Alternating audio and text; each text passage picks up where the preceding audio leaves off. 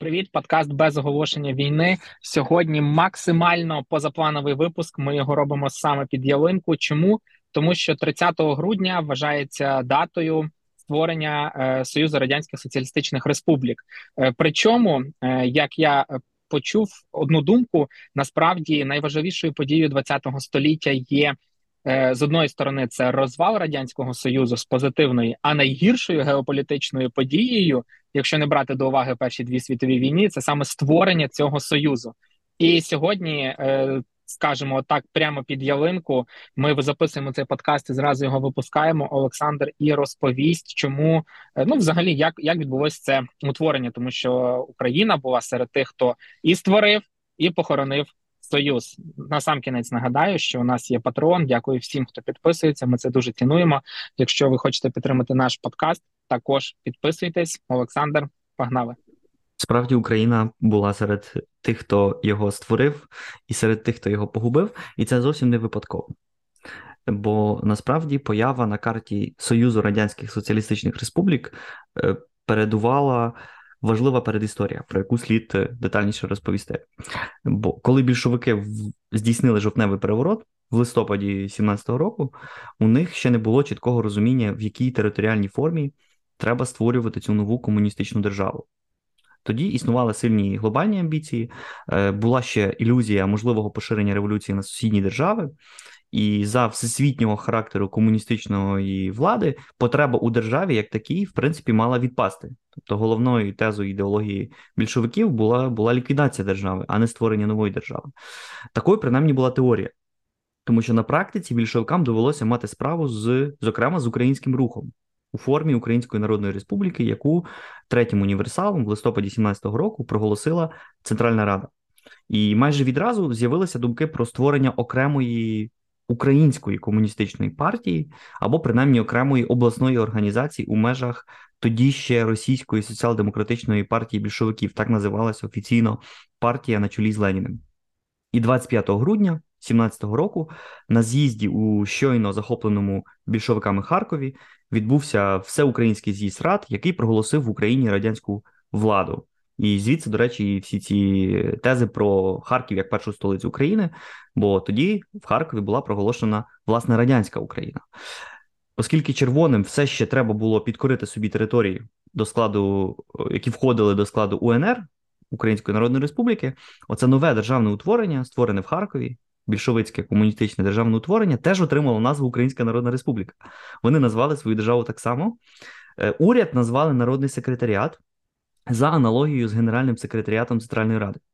Тобто, іншими словами, хотіли переконати український загал, що більшовики чи ця більшовицька комуністична держава це по суті теж українська держава, але більш справедлива соціально.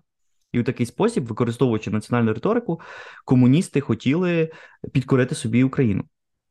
Причому територіально ця комуністична, перша комуністична радянська Україна мала абсолютно відповідати тим самим межам, які декларувала собі Українська Народна Республіка на чолі з Грушевським, Вениченком і всіма іншими, тобто дев'ять давніх губерній Російської імперії, щоправда, без Криму.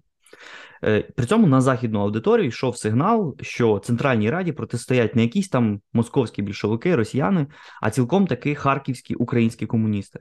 І в цьому була був глибокий сенс е, використання національної риторики більшовиками.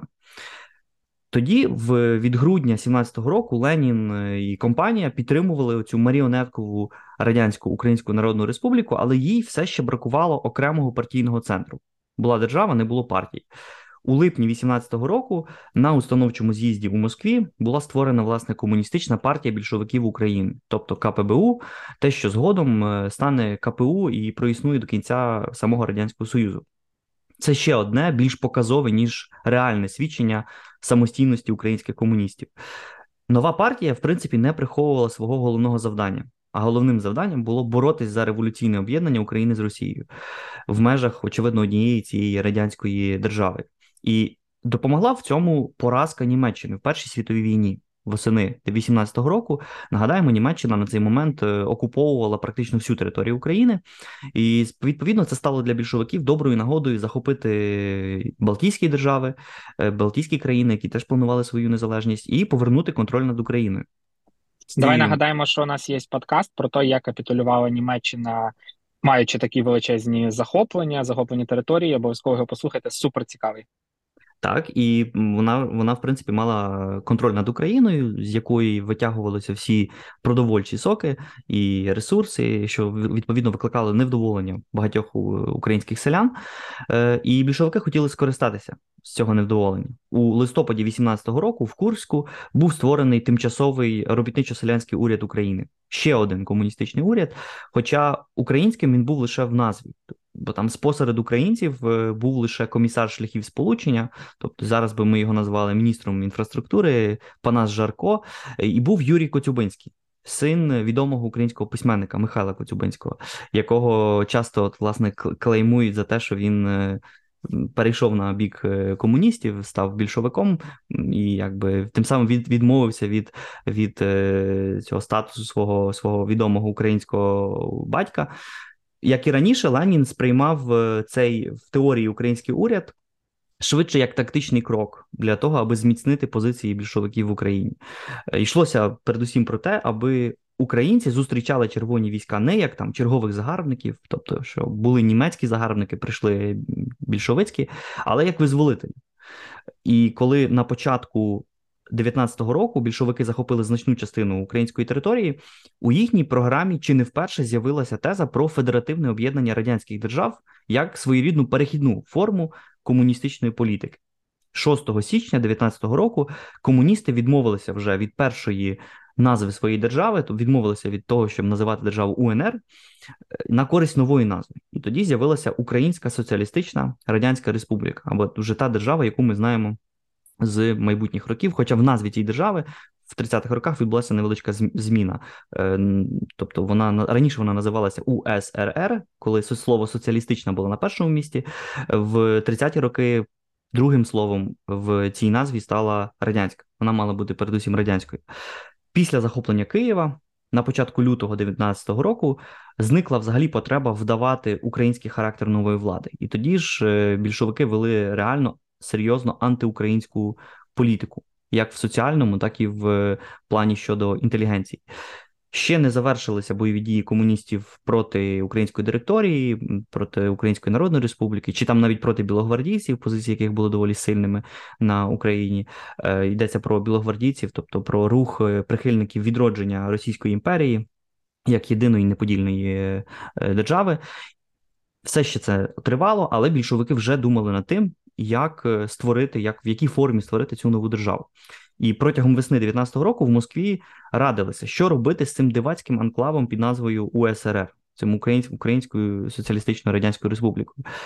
1 червня 19-го року вирішили оголосити воєнно-політичний союз між виразницею інтересів українського пролетаріату, тобто цієї УСРР, і її російською відповідницею, тобто РСФРР, тобто Російською Соціалістичною Федеративною Радянською Республікою. Союз цей передбачав об'єднання ключових наркоматів. Тобто міністерств, зокрема військового міністерства, хоча деякі більшовики на зразок Льва Камінєва хотіли повного злиття України з Росією. Е, не всі поділяли думку Леніна, аби використовувати українське питання в тактичному плані. Такий е, централізаторський курс невдовзі довелося згорнути, тому що протягом літа 19-го року радянська Україна дивовижно легко впала під натиском армії Денікіна, директорії, а головне під тиском спротиву українського селянства, яке ніяк не хотіло йти до радгоспів і комун. І лише восени 19-го року, коли Червона армія відновила контроль над значною територією України, знову постало питання майбутнього російсько-українського союзу і тобто цього державного центру в, в Москві або або ж або ж в Харкові. Шеф уряду радянської України, болгарський комуніст е, Християн Раковський, теж цікавий показовий факт, що на чолі української радянської держави стояв не українець, стояв болгарський комуніст, доволі таким інтернаціональним е, підходом до життя він пропонував відновити радянську Україну як формально незалежну державу, хоча з передачею ключових е, оборонного і економічного відомств до Москви. Тоді позиції Раковського, власне, як виразника лінії на федералізацію радянської держави, не створення якоїсь центральної е, унітарної країни, але власне федерації, е, зміцніли позиції цього Раковського через підтримку боротьбистів. Боротьбисти це була справді автентично українська політична сила у складі колишніх членів е, Української партії соціалістів-революціонерів. Есери це така партія, яка входила навіть до Центральної ради. Це ліва партія, е, яка справді там хотіла ідеологічно, вона в принципі була доволі близькою до.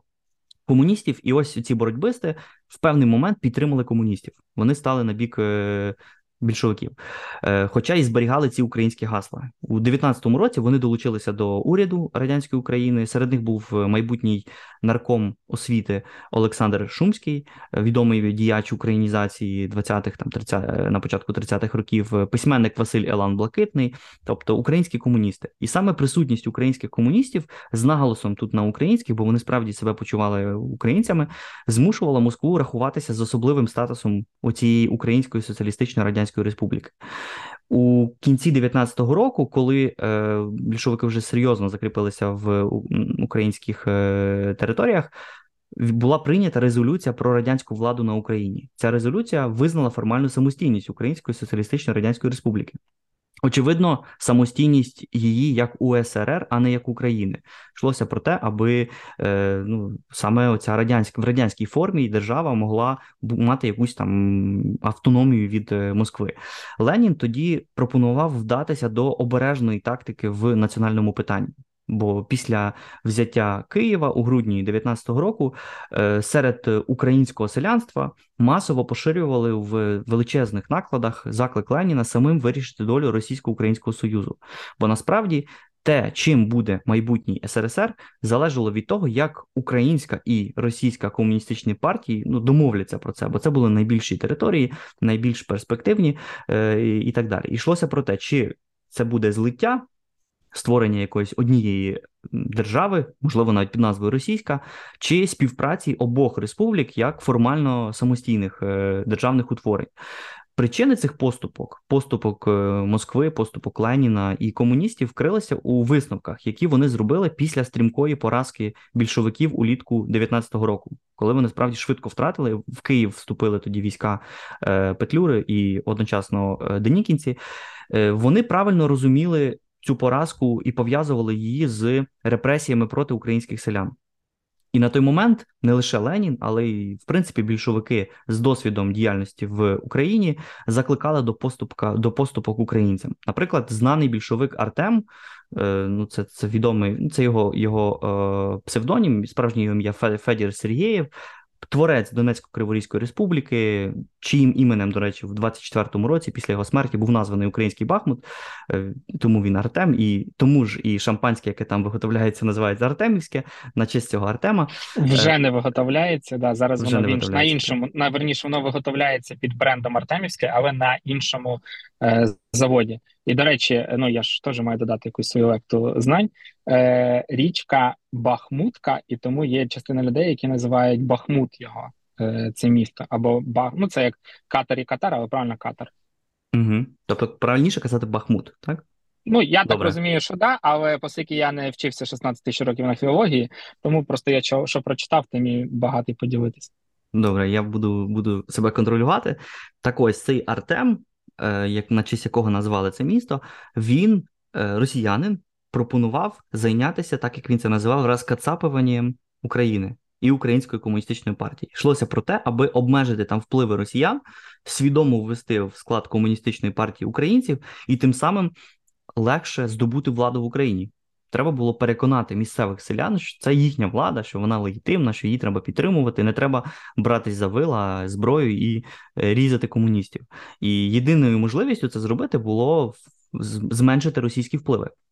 І цей процес, в принципі, тривав, а, а ще більше прискорився у зв'язку з черговим викликом радянській владі в Україні. Це був похід е, польсько-українських військ Пілсудського і Петлюри у 20-му році. Тоді взяли Київ. В Києві був навіть е, польсько-український парад. Е, згодом змушені були відступати. І після поразки цієї останньої серйозної спроби підважити владу більшовиків в українській е, території, комуністи могли взятися вже серйоз за зміцнення своєї влади. І наприкінці 20-го року Червона армія нараховувала на території лише на території України понад мільйон багнетів. Тобто теоретично Москва могла тримати Україну під своїм контролем, опираючись лише на військовій силі. До того ж, там уже були доволі добре організовані е, чекісти, е, тобто ця політична поліція, яку створив Троцький. Е, при цьому Ленін все-таки вирішив діяти хитріше, не силою, а більше поступками. І в грудні 20-го року Російська ця соціалістична федерація і Українська Соціалістична Радянська Республіка підписали черговий договір про воєнний і господарський союз двох республік. І преамбула цього документа містила підтвердження взаємного визнання незалежності обох республік. Тоді об'єднувалися лише сім наркоматів, хоча дуже важливих наркоматів, як, наприклад, військових, там Ради національного господарства, тобто економіка, військові питання мали бути в єдиному керівництві. При цьому зовнішня політика залишалася окремою. Тобто Українська Радянська Республіка на той момент мала своє окреме міністерство, тобто наркомат зовнішніх справ. І формально, з точки зору міжнародного права, могла вважатися незалежною е, країною. Саме цей російсько-український договір слугував зразком для аналогічних домовленостей між е, РСФРР і іншими державами на зразок Білоруської соціалістичної радянської республіки, там чи Бухара в Центральній Азії була була тоді Бухарська Соціалістична Республіка, з якої згодом утворилися окремі Узбекистан, е, Туркменістан і Таджикистан. Е, таку, такий самий договір на основі цього українського був укладений з Грузією, з Вірменією, тобто український кейс і вирішення українсько-російських відносин стали. Таким собі прикладом, як у майбутньому формувати відносини між Москвою і окремими республіками. Ця форма відносин увійшла в історію як договірна федерація. Тобто формально безіменний конгломерат окремих радянських республік, пов'язаних з Москвою, але вже ніяк між собою. Тобто, це були суто домовленості з Москвою, і вся ця конструкція виглядала справді дуже дивно. Вона була сповнена внутрішніх е, протиріч, ну не могла існувати держава без офіційної назви. Тобто, це не була держава, не було якоїсь єдиної назви, яка б об'єднувала всі ці різні території. Розпочалася дискусія, що ж все таки з нею робити, тому що Москва планувала виходити на міжнародну арену, робити це з неврегульованим статусом е, було дуже невигідно. Ну з ким треба було домовлятися, якщо є РСФРР, є УСРР, чи мають вони мати окремі міністерства, наприклад, чи з ними окремі договори треба було підписувати. Тобто, досить довго не було зрозуміло, що ж з цим всім робити. І спершу нарком зовнішніх справ Чечерін запропонував включити братні республіки як уже тоді називали, до складу цієї Російської соціалістичної федеративно радянської республіки, і аби вже ця об'єднана єдина держава могла виступити на Генуезькій конференції е, у квітні 22-го року. Проти таких планів рішуче виступило керівництво радянської України. Для полагодження цих всіх проблем була створена окрема комісія з представників обох радянських республік. Член цієї комісії, нарком у справах національності Йосиф Сталін, е, знову запропонував ідею включення неросійських республік до складу радянської Росії. Е, цей план ми знаємо під назвою автономізації. Сталінський план, в принципі, мав всі шанси на втілення, особливо зважаючи на загострення хвороби Леніна, який який е, у травні 22-го року мав е, серйозний інсульт.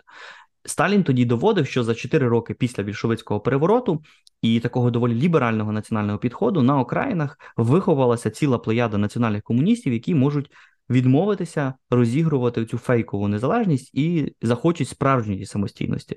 Е, майбутній вождь розумів, що навіть такі далекі від української ідентичності люди, як е, болгарський комуніст Християн Раковський, будуть захищати окремий статус УРСР. Не тому, що вони сильно люблять українців, а тому, що хочуть зберегти собі більше влади. Вони хочуть мати контроль над ситуацією в Україні і не віддавати його в Москву. Альтернативний щодо сталінського проекту побудови радянської держави висунув Ленін. Ленін, який протягом літа 22-го року, попри цей інсульт, він все-таки дещо е, дещо йому ситуація його покращилася. Йому тоді здавалося, що включення оцих неросійських республік до СРСР, е, до РСФРР, тобто до цієї Російської Федерації, е, буде нагадувати, сильно нагадувати Російську імперію. І буде пахнути цим цією ідеєю єдиної неподільної держави проблему потенційного сепаратизму мала вирішити керівна роль комуністичної партії. Яка, як е, своєрідний клей, мала склеїти оці національні республіки, і на думку Леніна, всі наявні на 22-й рік радянські республіки, тобто російська, українська, білоруська і закавказька, повинні були на рівних утворити нову федеративну державу під назвою Союз Радянських Соціалістичних Республік Європи і Азії. І, До речі, наявність географічних назв Європа і Азія в початкових планах створення цієї держави не випадкова, тому що Ленін все ще марив світовою революцією і вважав, що федеративний характер нової держави, а не включення всього до складу радянської Росії дозволить значно розширити її межі за рахунок розпаду великих колоніальних імперій. Здавалося, що е, Британія, е, що всі ці великі імперії втратять свої колонії, і відповідно вони зможуть увійти до складу цієї до, до всього радянського союзу. За планами Леніна, кожна з республік зберігала право на вільний вихід. Е, право закріплене в конституціях. Ну, з перспективи Москви це право було лише номінальним, бо навіть сталінська конституція 1936 року містила статтю про вільний вихід республік з складу союзної держави. Е, справа в тому, що в тоталітарній державі, де панує єдина комуністична партія, де сильний апарат репресій, ну мало хто міг е, навіть подумати про те, аби зайнятися вільним виходом. Тому навіть Сталін зберіг це право у своїй конституції. За переконанням Сталіна, договір про створення СРСР мав бути підписаний на першому всесоюзному з'їзді рад, який зібрався у Москві 30 грудня 22 року, тобто 100 років тому. Але всупереч поширеним міфам, того дня так і не були ухвалені ані декларація, ані договір про створення союзу. Була лише затверджена постанова, за якою ці документи приймалися за основу і передавалися до обговорення вже до конкретних республік. Тобто, це був лише перший крок на шляху створення радянського союзу, бо набути чинності ці документи могли лише після внесення відповідних поправок. Поправок запропонованих республіками на наступній сесії Центрального виконавчого комітету, тобто Верховного органу комуністичної держави. Е, домовленість передбачала право республік на окремі бюджети, хоча було створене спільне громадянство, там прапор, герб, державна початка і так далі. З назви держави е, зникла запропонована Леніним Європа і Азія. І значною мірою тому, що світова революція не повинна обмежуватись лише євразійським континентом. Ну, можна було включати теж Латинську Америку, Північну Америку і так далі. І особливість нової держави, на яку спершу мало хто звернув увагу, була відсутність повноцінного російського центру влади. Тобто Москва ставала столицею СРСР, а ось е, Російська Соціалістична Федеративна Радянська Республіка, на відміну від тієї ж УРСР, Української Радянської Республіки чи БРСР Білоруської, наділялася досить символічними повноваженнями. У Росії не було теж свого окремого партійного центру, тому що партія. ВКПБ, яка згодом переросла в КПРС, е, в комуністичну партію радянського союзу, вона мала загальносоюзний вибір. А росіяни просто не мали своєї окремої партії. Українці мали КПУ комуністичну партію України. І як часто в своїй історії росіяни змушені були знову будувати не національну, а саме імперську державність, як е, власники всього, а не як власники свого чогось окремого. І ця нова держава отримала назву, в якій е, теж не було жодного етноніму, тому що Союз Радянських Соціалістичних Республік ну не містить жодної відсилки, чи це Російська держава, чи це Українська, чи Білоруська, це союз е, окремих е, республік. І принаймні в теорії ця держава мала бути заснована на рівноправності республік. Цікаво, що до 1933 року день заснування СРСР відзначався власне не 30 грудня, а 6 липня. Е, у формі державного свята і вихідного дня. Бо саме 6 липня 23-го року, тобто через півроку після цього першого всесоюзного з'їзду рад, е, відбувся відбулося остаточне затвердження договору про утворення СРСР. І досить довго саме цей день, 6 липня, вважався днем народження Радянського Союзу. Е, перший з'їзд рад 30 грудня е, справді не не, не був таким собі якби створенням е, цієї держави, бо проголосований тоді проект неодноразово переписувався протягом першої половини 23-го року. Наприклад, прийнятий в радянською Україною у травні 23-го року текст договору містив не 26 статей, як було це підписано в грудні 22-го року, а 36 статей. Додалися додаткові статті. Остаточний документ від 6 липня 23-го року містив аж 72 статті. Тобто остаточний текст містив суттєві нововведення, нововведення, які впроваджувалися вже в межах дискусій і під тиском е, неросійських республік е, Радянського Союзу. У перші місяці 23-го року радянське керівництво в Україні навіть протестувало проти вживання назви СРСР. на тій основі, що остаточне вирішення характеру взаємин все ще обговорювалося, і союзний договір не набрав чинності. Е, Харків, теж який був тоді столицею радянської України, робив спроби забезпечити ширші економічні права.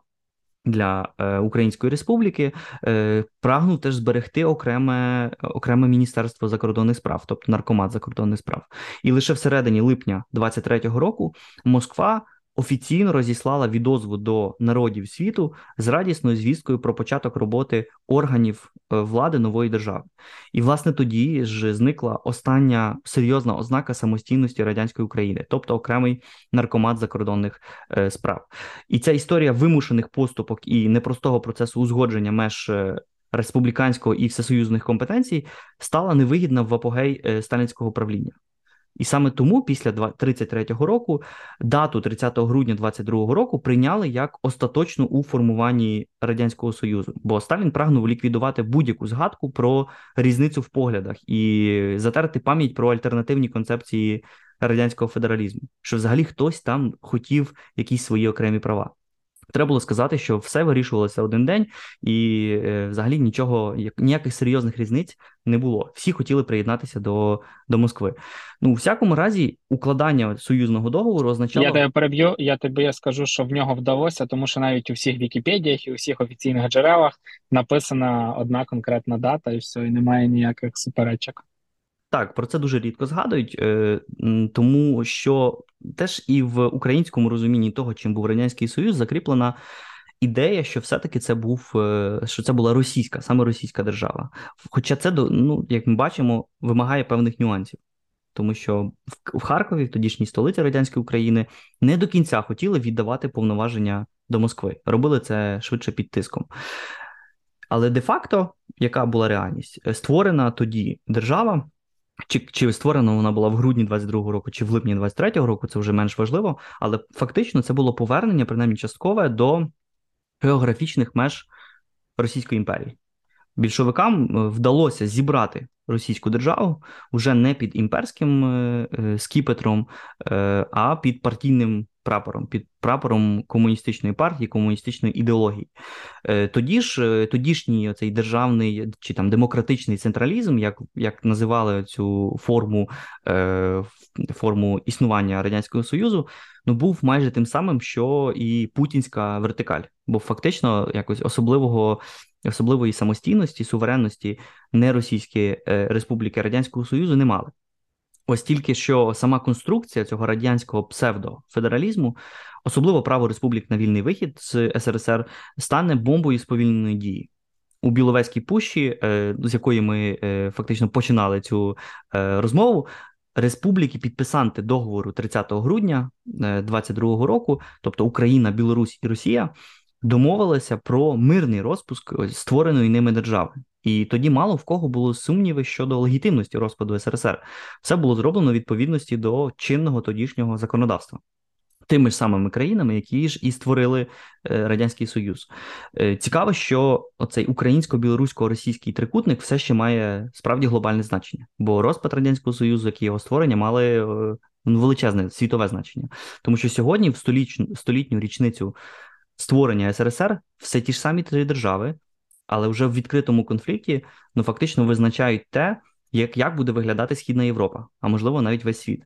І тому ми бачимо, що знову повертаємося до історії того, як цей східноєвропейський трикутник чи східнослов'янський трикутник ну, визначатиме напрямок руху світової історії. Навіть не знаю, що тут додати, окрім того, що я радію, що ми вчасно згадали про цих 100 років і вчасно записали подкаст. А то, якби ми записували 6 липня, було б як знаєш, не встигли на поїзд, але вирішили на коняці його догнати. Одним словом, дякую всім, хто нас е, слухав. Нагадаю, що у нас вийде ще один випуск, який ми підготували. А цей був позаплановий. І після цього ми підемо на невеличкі канікули на е, кілька тижнів і знову повернемось до вас. Е, підписуйтесь до нас на Patreon, Хто кому подобається наш подкаст, і ви хочете нас підтримати. А також е, на наші платформи ставте лайки, вподобайки, розповідайте про наш подкаст. Для нас це дуже цінно. Всього найкращого. Щасти. Щасти.